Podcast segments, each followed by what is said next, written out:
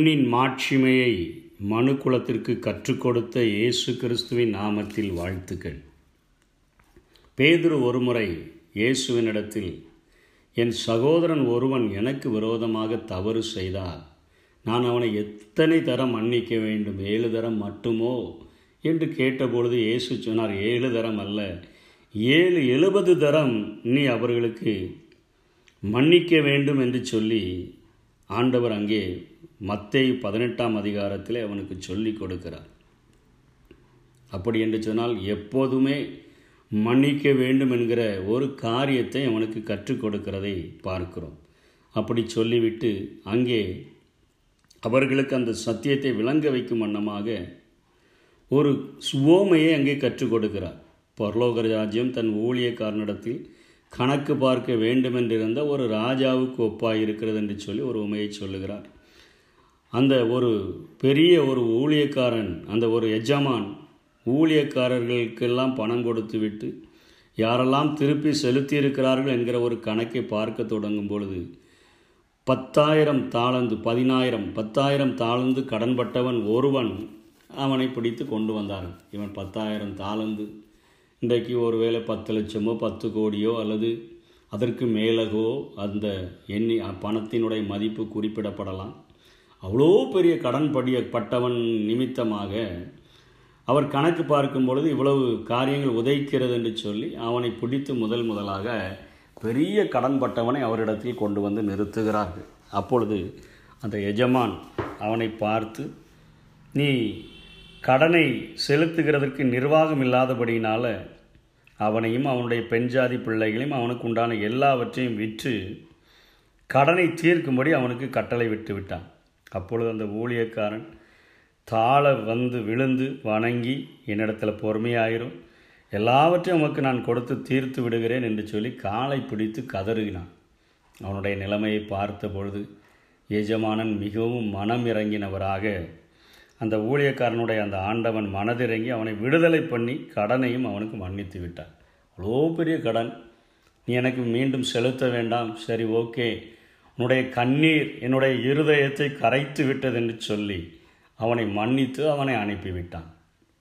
இப்பொழுது இந்த பதித்தாயிரம் தாளந்து கடன்பட்டவன் வெளியே இறங்கி செல்லும் பொழுது நூறு வெள்ளி பணம் அதாவது இன்றைக்கு இருக்கக்கூடிய ஒரு நூறு ரூபாய்க்கு மதிப்பிற்குரிய அளவுக்கு படம் கடன்பட்ட ஒருவன் அவன் தனக்கு எதிராக வருவதை கண்ட உடனே ஓடி போய் அவனுடைய தொண்டையை நெறித்து அவன் கடனை எனக்கு திருப்பி கொடு என்று சொல்லி அவனிடத்தில் கேட்டான்.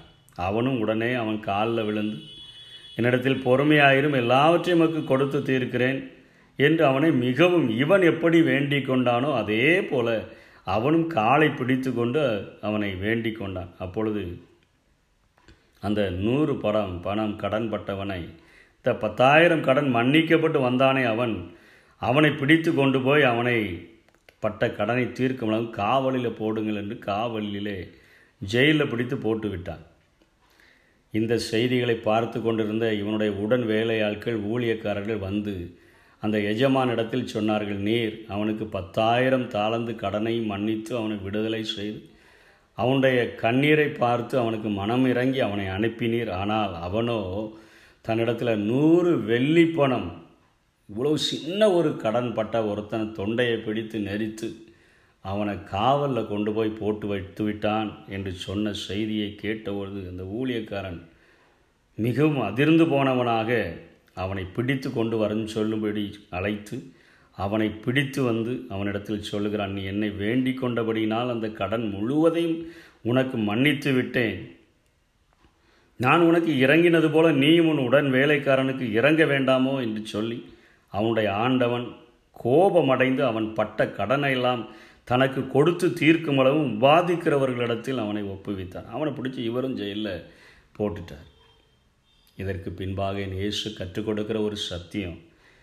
நீங்களும் அவனவன் தன் தன் சகோதரன் செய்த தப்பிதங்களை மனப்பூர்வமாய் மன்னியாமற் போனால் என் பரமபிதாவும் உங்களுக்கு அப்படியே இப்படியே செய்வார் என்று சொல் பாவத்தின் சம்பளம் மரணம் என்று வேதம் நமக்கு கற்றுக் கொடுக்கிறது. நாம் நினைத்து விடுகிறோம் இந்த உலகம் அரசாங்கம் போட்டிருக்கிற தவறுகளை செய்தால் மாத்திரம் அவன் கவர்மெண்ட்ஸ் தண்டிக்கும் திருடினால் கொலை செய்தால் இப்படிப்பட்ட காரியங்களை செய்தோம் என்று சொன்னால் நாம் ஊழல் செய்தால் நாம் இந்த கவர்மெண்டால் தண்டிக்கப்படுவோம். மற்ற பொய் சொல்லுகிற காரியங்கள் அது நம்மைத்தானே பாதிக்கிறது. பொய் சொல்லுகிற காரியங்கள் குடிக்கிற காரியங்கள் வெறிக்கிற காரியங்கள் தீமையாய்களை செய்கிற காரியங்கள். இப்படி பெரிய பெரிய குற்றங்களாக காணப்படாத சிறிய பாவங்களை செய்தாலும் வேதம் அதற்கு கொடுக்கிற பிரதிபலன் மரணம் என்று சொல்லுகிறது.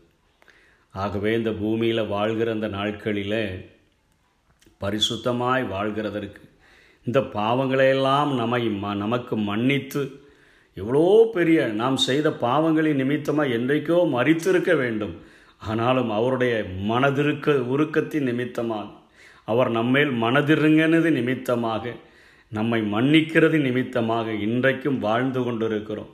அந்த மகா பெரிய மன்னிப்பை பெற்ற நாம் நமக்கு விரோதமாக சின்ன சின்ன தவறுகளை செய்கிற நம்மோடு கூட இருக்கிற உடன் வேலையாட்கள் நம்முடைய அருகில் இருக்கிறவர்கள் நம்மோடு கூட பழகுகிறவர்களுடைய காரியங்களை நாம் மன்னிக்க வேண்டும் என்று சொல்லி பேதுருவுக்கு கற்றுக் கொடுத்த காரியத்தையே இன்றைக்கும் இயேசு நமக்கு கற்றுக் கொடுக்க விரும்புகிறார்.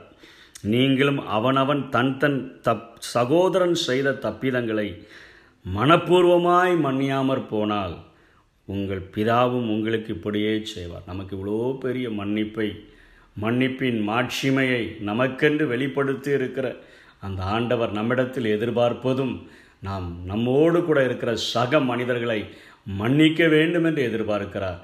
மன்னித்து வாழ்வோம். அது நிமித்தமாய் தேவன் தருகிற ஆசீர்வாதத்தை பெற்றுக்கொள்வோம். கர்த்தர் நம்மை ஆசீர்வதிப்பாராக.